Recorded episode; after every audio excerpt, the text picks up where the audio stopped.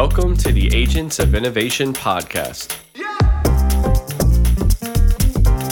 where we feature conversations with entrepreneurs, philanthropists, and artists.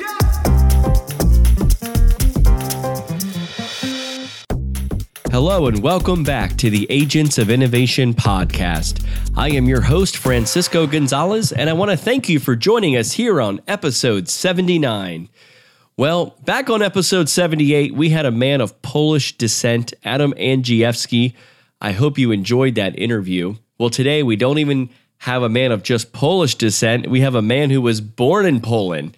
So this is a little Polish theme, I guess we're working through here on the Agents of Innovation podcast. Today we're going to hear from Marcin Jakubowski. Man, these Polish names, I just got them down, don't I? I'm not going to say it again. Anyway, Marcin Jakubowski is our guest coming up here on the Agents of Innovation podcast. He is the founder and executive director of Open Source Ecology.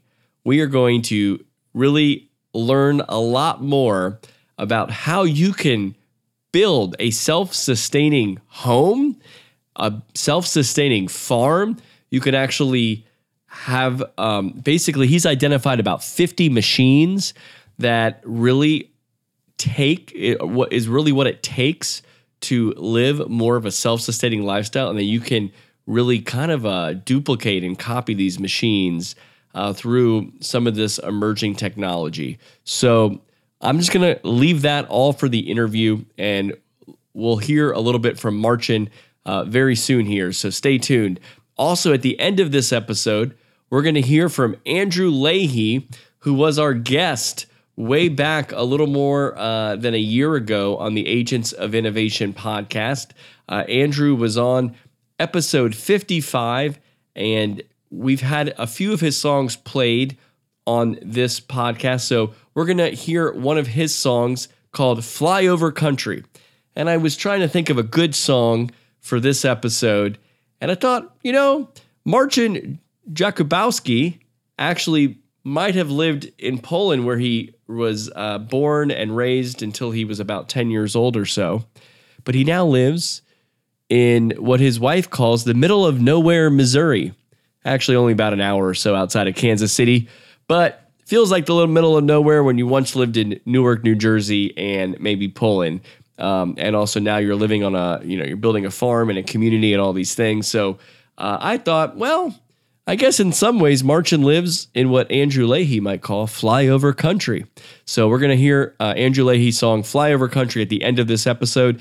And if you want, go back and listen to episode 55 to hear the great interview with Andrew Leahy last year. It was actually one of my most fun musician interviews. And I just saw Andrew in early June in Nashville. Uh, we did a, a, a conversation with Andrew, Steve Everett, Matt Brown, Amy Gerhartz, and Mark Cleveland. And we're going to be bringing that interview to you on the Agents of Innovation YouTube channel in the coming weeks. So stay tuned to that. Be sure to subscribe not only to this podcast, whatever you're listening to, whether it's on Apple Podcasts, Google Podcasts, Stitcher, SoundCloud, be sure to hit the subscribe button right now. If you haven't subscribed yet, this will help you get the very first alerts to the next new episodes of the Agents of Innovation podcast. I also encourage you to flip back through the other previous 78 episodes if you haven't listened to those yet. A lot of great stuff, a lot of people from many different professions. And also, go to YouTube and type in Agents of Innovation podcast, and you'll find the Agents of Innovation YouTube channel and subscribe to that. We will be releasing, you know, a couple of new uh, YouTube clips every month. Some of them will be clips from our podcast uh, episode. So uh, the latest one we had was with uh, Chris Mueller, where you'll have little clips, little video clips of Chris Mueller, uh, player for the Orlando City Soccer Club. By the way, side note: since he was on the podcast in early June, uh, Chris Mueller has been quite the star out there on the field during the MLS's back tournament. As I am talking here, uh, they have reached the quarterfinals uh, the Orlando City Soccer Club, and Chris actually was the star player in the first two games. So we um, we really know how to pick them here on the Agents of Innovation podcast. So anyway, be sure to go to YouTube so you can see some of these upcoming clips and conversations that we're having with some of our past guests. We're bringing some of them together in conversation with each other, and we're really forging this as a community, really not just a podcast, but a community of innovators. So stay tuned, a lot more coming in that realm as well. But now we're going to get to a really great interview with Marcin Jakubowski. And boy, do I have these Polish names down.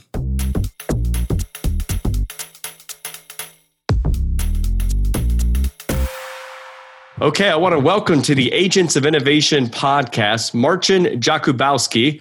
Uh, of course, uh, with that name, you can tell that's a Polish name, uh, Marcin Jakubowski, and uh, he was born in Poland, came over to the United States as a kid, and he is now the founder and executive director of Open Source Ecology, has a PhD in fusion energy. Marcin, welcome to the Agents of Innovation podcast. Glad to be here. Thank you, Francisco.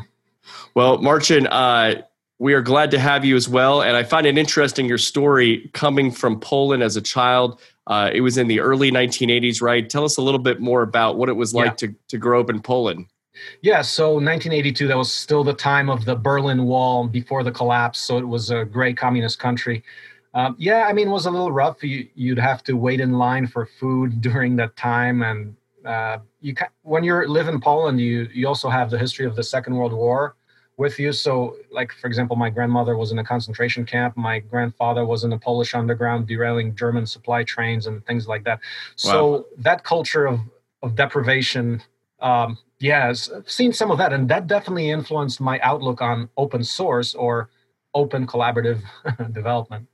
Yeah, I mean, because uh, I mean, it's kind of interesting. Very closed economy there in Poland at the time, and yeah. uh, uh, this part of one of the Soviet states at the time. Um, well, it's interesting, Marcin, because you came now. You all migrated from Poland to mm-hmm. uh, was it New Jersey? Yeah, New Jersey, Newark, uh, graffiti-ridden streets of Newark. It wasn't the streets weren't paved with gold like we we would think. But yeah, I lived in Paterson, New Jersey. Then there was actually a hotel fire there that we survived. There was actually a bunch of deaths there. Like 14 people died in that. Wow, you were in the hotel. Yeah, yeah, yeah. That was one of those things where at that time, so I was, I guess, 11 and really thought, okay, what's meaningful in life? Like, as we, because we were waiting up on the eighth floor of this building for wow. like hours until we were rescued. And that was one of those near, near death experiences where you kind of think, like, through that and after that, like, wow, what is really important, you know? So you came with your parents. Uh, did you have any siblings? Yeah, from- my brother, my parents. So we moved to Kearny, New Jersey. Uh, went to Kearny High School, then went to Princeton University undergrad and then University of Wisconsin grad for the fusion PhD. Yeah.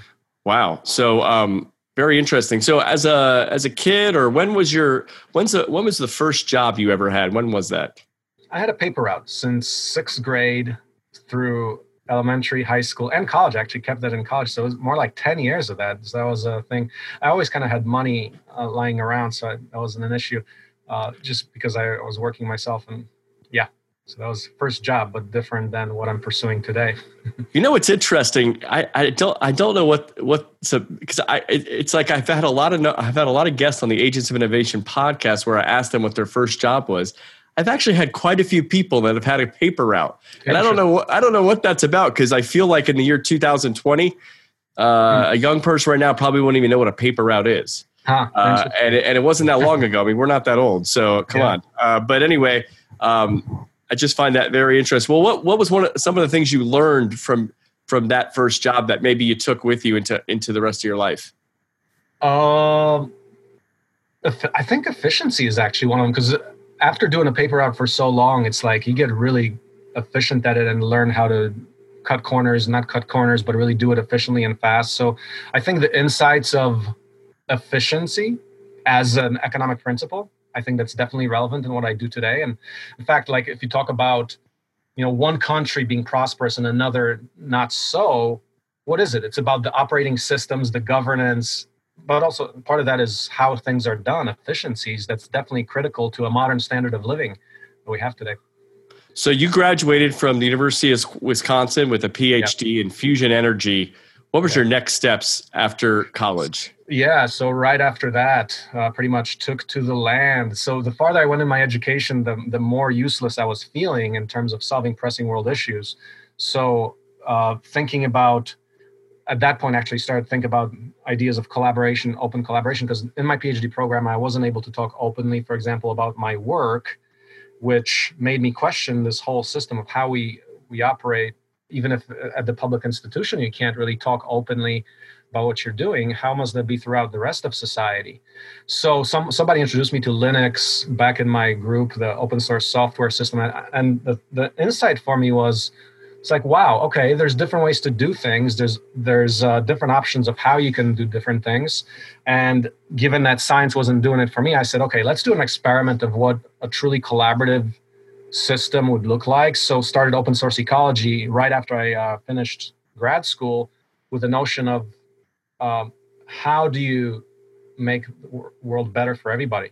Because in my phd program i felt no i wasn't doing it. And we're studying such theoretical things that um, made me really question what I was doing and completely switched and got onto a raw piece of land after that and started the project. Well, let's go back to that time in in uh, grad school where you said yeah. you weren't uh, able to openly talk about some things, and what was that? Because yeah. I don't know the science. You know, tell us well, to, to people who, of those of us who aren't exactly scientists. What, what is what was mean? it that was kind of controversial to talk about? Oh yeah, well, it was just our subject matter of the research. So we were doing fusion energy, we were studying turbulence and fusion tokamaks and so forth. So there's research. I have no idea what that means. Yeah, it's it's basically about how do you how do you create a sun on the earth? So okay. how do you har- harvest the create the energy, the fusion reaction just like on a sun? How do you do that on earth? And how do you do that in a way that you can trap the energy. Well, we had some insights about oh well how that how the the turbulence process in one of these reactors would look like. It's just getting deep into the details of that turbulence in these reactors. But because we had some cutting edge material, I was not able to simply talk about what I was doing in detail to anybody because they might take that idea, publish it, then we'd be cut out of grants and whatever. So that kind of competitive environment was there.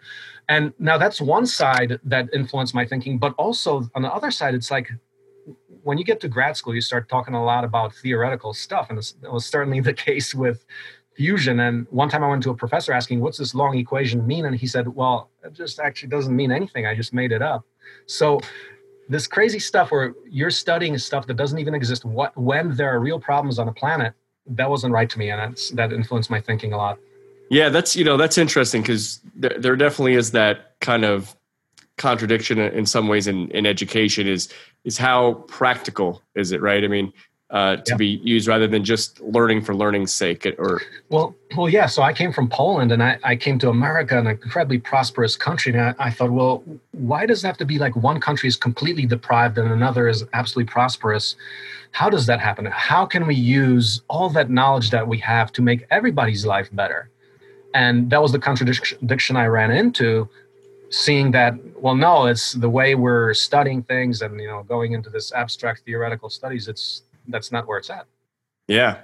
So okay so then you took to the land uh, yeah. uh, and you started a farm right? Yeah started a farm in missouri. So that was when I learned. So, so back in the PhD, uh, since I was somewhat alienated from my program, I started to study all this alternative stuff and open, you know, not open source, but agriculture, permaculture, renewable energy, and all these progressive topics of how you could achieve prosperity for everybody. Uh, Buckminster Fuller and all this this kind of stuff, appropriate technology. And then when I got to the land, I found that wow, that was all books. That was still didn't do it. I, we were basically pretty much annihilated by weeds that grew and equipment that broke down. And that's the story actually with the tractor that broke down. And uh, so I found that, mm. okay, on one side, you don't have access to appropriate long life equipment. Two, I didn't have any really practical skills. Uh, I read all the books, but I was completely unprepared for what was to come. So, uh, why did you start the farm? I mean, is that something that a typical PhD in fusion energy does? Start a farm? No, that's rather the exception. But the idea there was if you're going to try, so I was thinking about the big picture of things. What would society look like in a framework where everybody collaborated openly. There were no such things as patents, like in academia, to be working on real meaningful problems and all that. So, uh, to start think, start actually beyond thinking, doing something about it. Well, you got to start with okay, how do we live and survive? So that means okay, land. There's housing. There's agriculture. Agriculture is like the first thing that you got to feed yourself. And how do you then build up technology? So start thinking about uh, what a better civilization would look like. So naturally, to for any civilization reboot experiment, you're gonna need some land. So that's what I did. Got the land and started experimenting. Great, and then uh, I guess you had. I know you had some issues there. You talked about the tractor breaking down and and, uh, and other things, and and that led you to yeah um, to to start investigating doing appropriate what? technology in a, in a yeah. real significant way. So that problem was okay. So I got a tractor, then it broke. Old tractor broke. Paid to get it repaired, then it broke again. Pretty soon I was broke too, as I say in my TED talk. And by the way, which is a good four minute introduction to the whole project if you want to take a look at that. So if you just, but, somebody just goes to the TED.com and just searches your name, Marcin yeah. Jakubowski. yeah, search for the global global village construction set open source blueprints for civilization so that's the kind of work that this led into was okay, if that's a problem that I had, I'm sure I wasn't alone in this and it must be persistent. So I decided, oh, well, let's see, if I'm going to solve this problem for myself by actually starting to build my own equipment, building in my own machines, then uh, I can solve the problem for everybody. So now getting into the entrepreneurial spirit, okay, here's a problem. Um, I didn't really look at it as as the entrepreneurial scheme because I, I, kind of uh, came at it more from this is kind of like fire in my pants. I need some things like right now, um, which is somewhat entrepreneurial, but wasn't driven by this thinking, the business thinking, saying, okay, now I've got a problem, we're going to solve it. Here's a solution. Here's the value proposition. That's that came later. Uh, and I certainly think of like that more more like that right now, but at that time it was, was about solving a pressing need for myself and and others through um, build actually really building tractors for others. Mm-hmm. Yeah. So that how did that experience lead you to starting open source ecology? Yeah, so uh, more like that. That started me on the idea of the global village construction set, saying, okay, well, what are the some of the most critical infrastructure building machines and tools that we all need to have the modern standard that we live with? Everything from your tractors to your bread baking oven to circuit making to everything that that our society revolves on energy everything else so i said well let's let's take a stab at identifying some of the most critical critical machines and open sourcing them so that anybody who wants to build a sustainable farm sustainable community or even bootstrap an entire economy from from from the ground up can do so readily and that that is a powerful idea it relates to leapfrogging in the developing world. It re- revolves around prosperity in a country like ours, where we still have the fourth world. We've got our impoverished areas aplenty in this country. Uh, so, what could we do with uh, with making technology accessible to the, the common man, especially like that you can repair the things? Because right. if you don't can't repair something, you don't really own it. Yeah, you know, so right now, I mean, we kind of live in a world where we buy a lot of products that do things for us. Uh, in some ways, we're even moving to a world with a lot of AI. That's that's yeah. you know, um, we may all have robots walking around soon or taking care of our every need. But how that seems to stand in contrast to what you're suggesting. But tell me what uh, you know that maybe people become a little more technically technical uh, savvy, yeah. if you will. No, it's it's actually not a contradiction. Uh, I mean, robots already serve us, like for example, a robotic vacuum cleaner in this house. Mm-hmm. But no, the idea is that uh, part of the global village construction set is automation and computer numerical controlled fabrication, 3D printers, industrial robots. I mean, that's all in there. It's just about making the technology accessible to everybody. So, actually, right now, if you talk about artificial intelligence or computer vision, CV, AI, I mean, all of that is actually open source. A lot of that content is open source. So we can certainly apply that and use it in a good way. I mean, that's that's always the key. Any powerful technology you can use towards our benefit or towards our demise. Yeah. So speaking practically, you know, in this current time of the the world going through this COVID 19 pandemic, I've seen a lot of movement of people, people mm. deciding. I mean, a lot of people in New York City, for example, just saying, Yeah, boy, I've had to deal with this in a city lockdown. I'm getting out. I'm going to another state, or I'm going, or maybe even somebody in another state that's in a city. I know some people in South Florida, for example, mm. who are saying, Hey, I'm going to move to the country in North Florida and yeah. I'm going to start a farm or I'm going to just live a, a little more self-sustaining lifestyle so I don't have to be dependent on other people or have to worry about you know a lockdown or this or that or a job corporate office whatever. People are yeah. making a lot of uh, changes right now. And somebody listening might say hey i kind of like this uh, idea of building my own sustainable home and community. Uh, t- what, what are you seeing out there and how can someone go about doing it? What would be their first steps? Yeah, so actually, right now, the question about supply chains definitely comes up a lot. The idea of what it takes to have a resilient economy, like, because we've seen a lot of perhaps failure in this country and elsewhere on that. So people are thinking about this.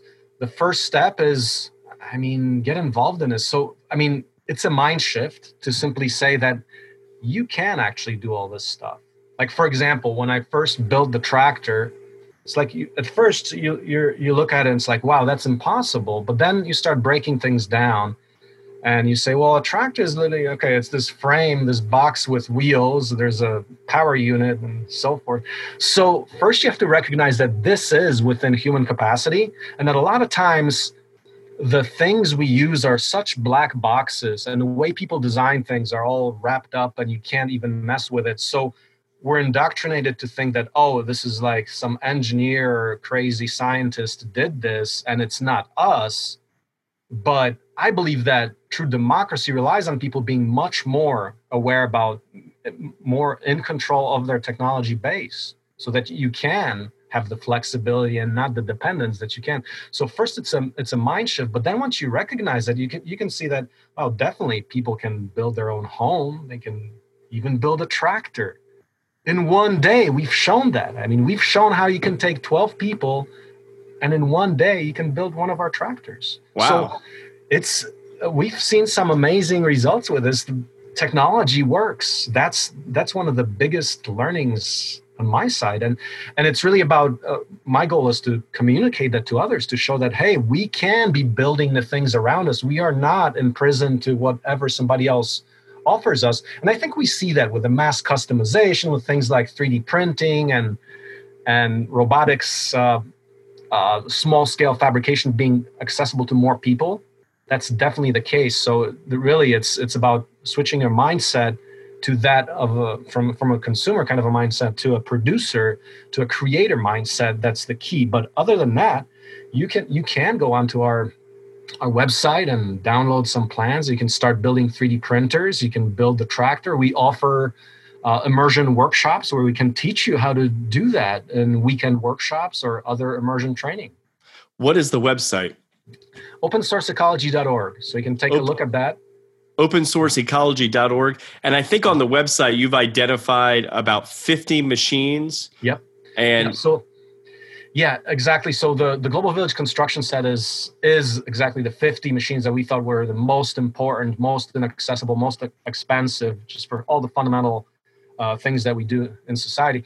And we did that as one is okay, so you can wrap your head around these 50 things. But second, it's about developing a methodology where you can do collaborative development. So beyond just the idea that, oh, I have these 50 machines, that's not enough because new technology is not going to save you. It's it's a mental shift, uh, maybe a cultural shift will save you. It's and it's about uh, one learning to collaborate. How do you collaborate effectively on uh, problems that are bigger than ourselves? Like right now with the COVID, for example, we've seen how okay. Um, how well do we know how to collaborate? That's that I ask myself that question, and I found for myself even that well, we better develop effective ways that people can work together and that starts with once again the awareness that that's possible but we're very much conditioned to think that is not the case just look at patents the idea that oh you got to take that patent it hide it don't share it with anybody we're really indoctrinated to a lot of kind of uh, individualistic or non-collaborative thought patterns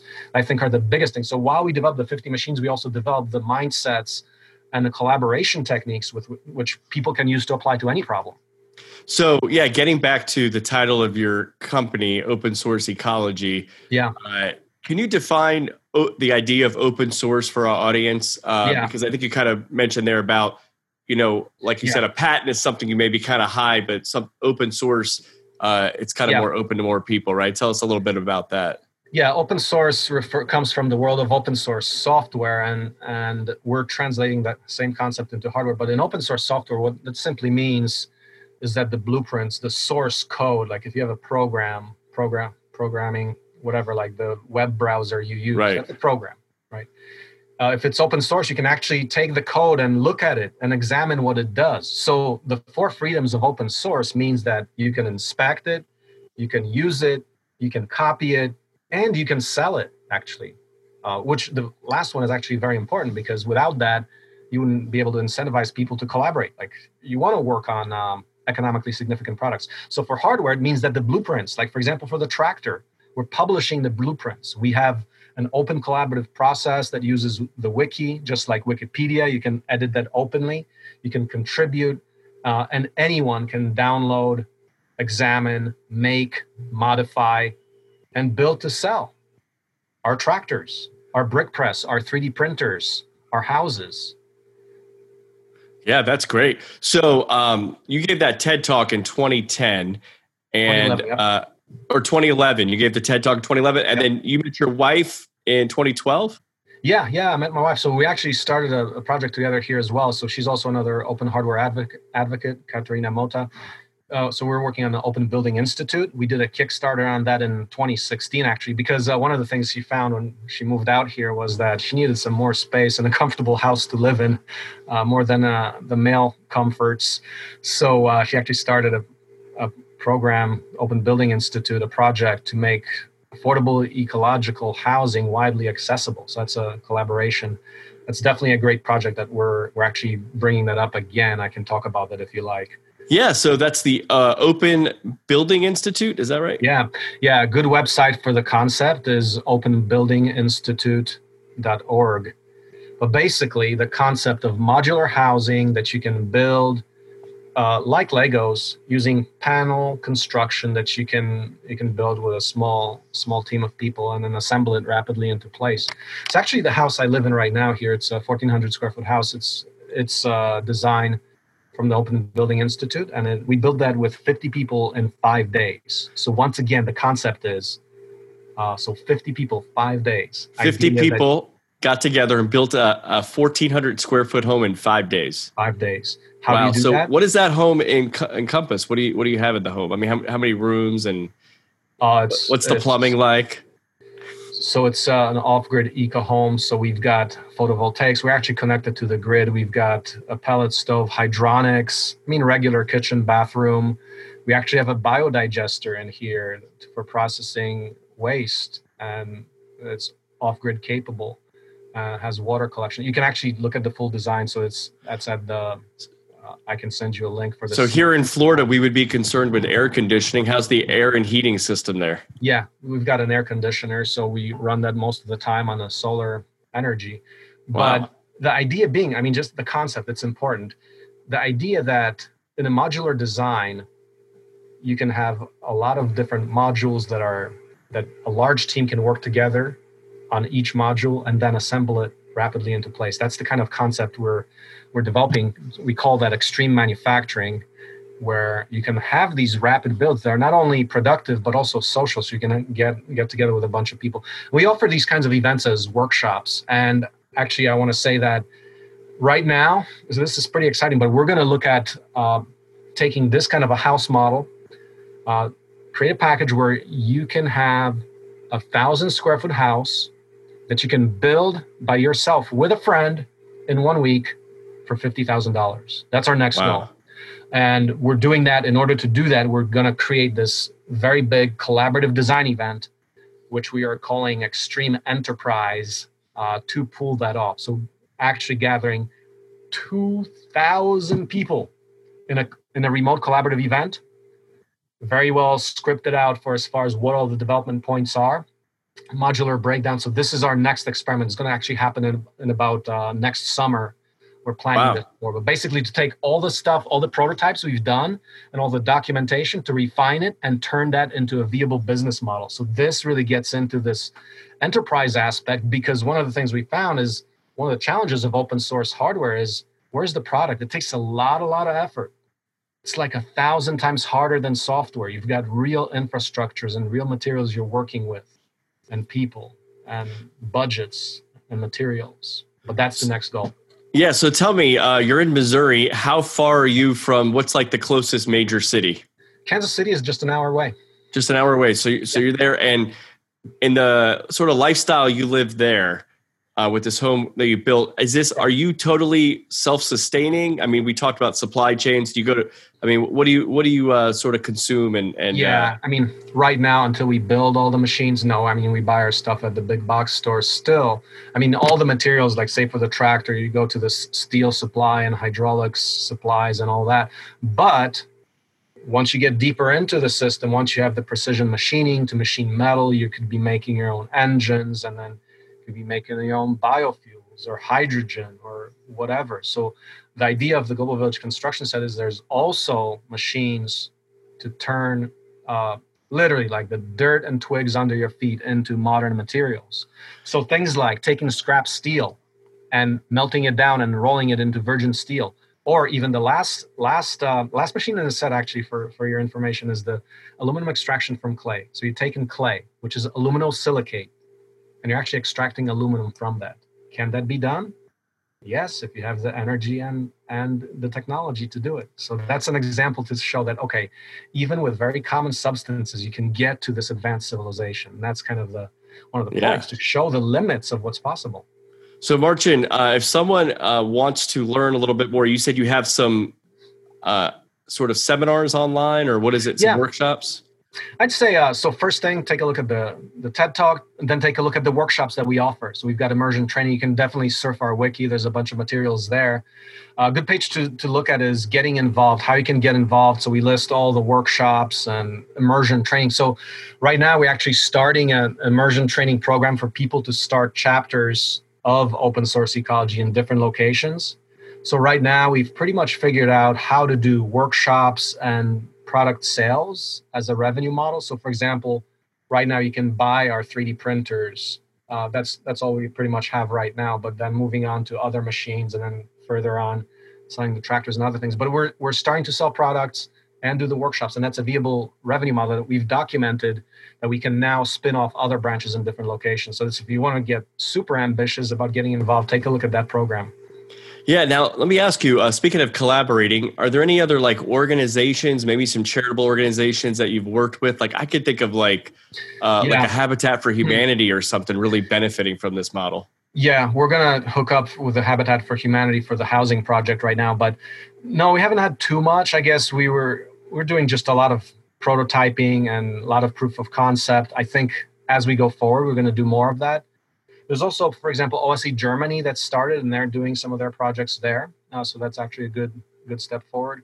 But yeah, definitely, uh, we can definitely walk the walk by collaborating more with others but it's very interesting that it's it's hard to find people that do want to collaborate openly i mean Hmm. a lot of times we go about like somebody asks us okay i want to collaborate on your tractor oh yeah except i'm completely proprietary and i'm going to suck this all up once you once we develop it i mean you have cases like that a lot of times people just come to this and they don't really see that this is open source for everybody's uh, Hmm. benefit and then a lot of people are pushed pushed off by that but that's not the point Yeah. So, what what have been some of your biggest challenges along the way and through this?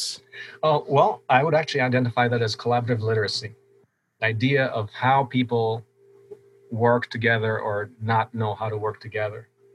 Um, first, the idea that, I mean, if you think about it, you know, take take tractors as a good example.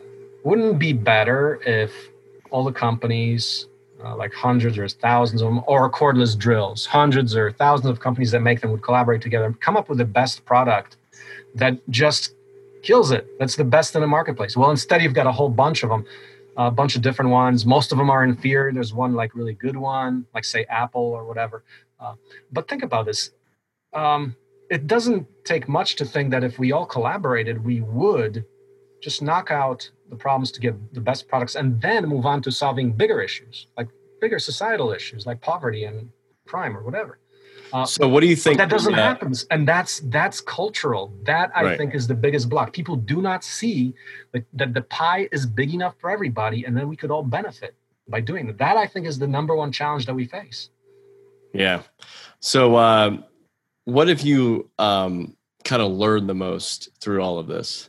Oh yeah, I I would say the first thing is that there's a big difference between vision and execution. It gets back down to good old enterprise. Uh, you know, starting the project idealistically, I thought that oh yeah, once we publish the first thing, this is going to go crazy and sprout all over the world. Like 2008 when we did the first brick press, thought that would just go wild across the globe, but no. How many people are actually building it for a business? Nobody. Uh, it's it's there's a huge difference between a working prototype uh, or something that's near product and actual execution to the kind of scale that we talk about because we still talk about uh, changing the world the next trillion dollar economy is the open source economy uh, the paradigm shift towards collaborative development. That's our big game. Uh, now that takes millions and billions and trillions of effort down the road to make it happen and that is enterprise. It's marketing it's execution uh, and it's building up the skill set to do that so personally i have my biggest learning is that I need to build up a skill set for the enterprise side, and that's what I'm doing. That's great. Well, uh, this has been uh, uh, really great to learn about. Uh, I mean, almost mind blowing in some ways. I think there's probably a lot of people listening, like myself, to you. And as I was studying a little bit about what you were up to, like, wow, this is like just something I've never really considered. Um, Yeah. uh, to this degree. I mean, that you're you're doing. And uh, uh, what would you also say in this? You know, uh, what can you say to other entrepreneurs out there, no matter what field they're in, on on kind of kind of just some some general entrepreneurial Yeah. advice? I'll, I'll say this the sun shines at the earth 10,000 times more power than we currently use. From first principles, there's an absolute case for abundance. And now we have big problems facing the world. So to solve them, collaborate. I mean, work with others to uh, not just your project, but open that up to say, to pick a bigger problem and work with others to solve it. That's the way we're going to get through this world to make a, a better future tomorrow. So we cannot be going up about our individual projects, even like, and I'm talking about even a Google or an Apple. No, I'm talking bigger than that. I'm talking about paradigm shift. So, so uh, think, stop and think deeply about what it really means to collaborate and solve, and choo- then choose to solve bigger problems that people don't even want to talk about. Let's be very deliberate about, ta- about tackling them. But for that, you have to collaborate and really open your, up yourself to that. Well, uh, we're all about that here at the Agents of Innovation podcast. In fact, uh, the main Yeah. reason I started this podcast about five years ago was because through a lot of the different things I was doing in my work and people I was meeting, I just kept hearing these really incredible entrepreneurial stories and wanted to share them with more people. And at the same time, I was just, Yeah. I was also becoming a podcast listener and Yeah. thought, hey, why not start a podcast where I can bring stories like like yourself uh, to more people so they can get uh, to know you and learn about what you're doing, Yeah. learn about your stories, and then connect with you. Uh, so they can do that again at what opensourceecology.org. Yep, opensourceecology.org. And also in the show notes here, uh, you know, we'll put some of that information. And also there's a blog post that we'll put up at agentsofinnovation.org. Uh, so we'll have all, all the links to your TED Talks and everything, and people can get to know you and hopefully uh, connect with you. But uh, Marcin, uh, we're really just uh, happy to have you on, and I'll just let you let you uh, leave us with any uh, last closing thoughts. Yeah, collaborate, open up and collaborate. Like, um, and selfishly speaking, here, it's like, look at some of our stuff. I guess one idea I didn't really touch on is the idea of distributive enterprise. The idea that, like, for example, with the 3D printers that we're selling right now, we're actively teaching others how to build them and produce them as an enterprise. So think about that. When you when you go forth in your business ventures, think about the business models around setting up other people to be the entrepreneurs. And that that's Yeah. one way I think we can se- solve bigger problems. Yeah, that's fantastic. Well, you're a great example of that, and we just uh, really appreciate hearing your story and and thanking you for your time uh, today on the Agents of Innovation podcast. Thank you, Francisco. Great talking. Thank you. Trouble don't find me. I'm in flyover country. I left the devil that was us in the taillights and the dust and put some space between a tempted heart and the vices that you bring. Oh, but I still hear you laugh as I write my second act. Stars and satellites crowd the clouds tonight, out where nobody goes. But the light you left, I feel it break my breath and haunt this head like a ghost. Do you still think as finely as you did? of a friend best to keep you hid.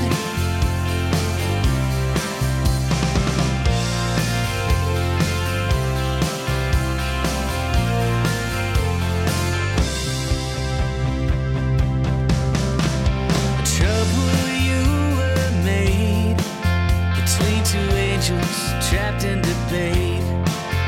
On the left arm, one in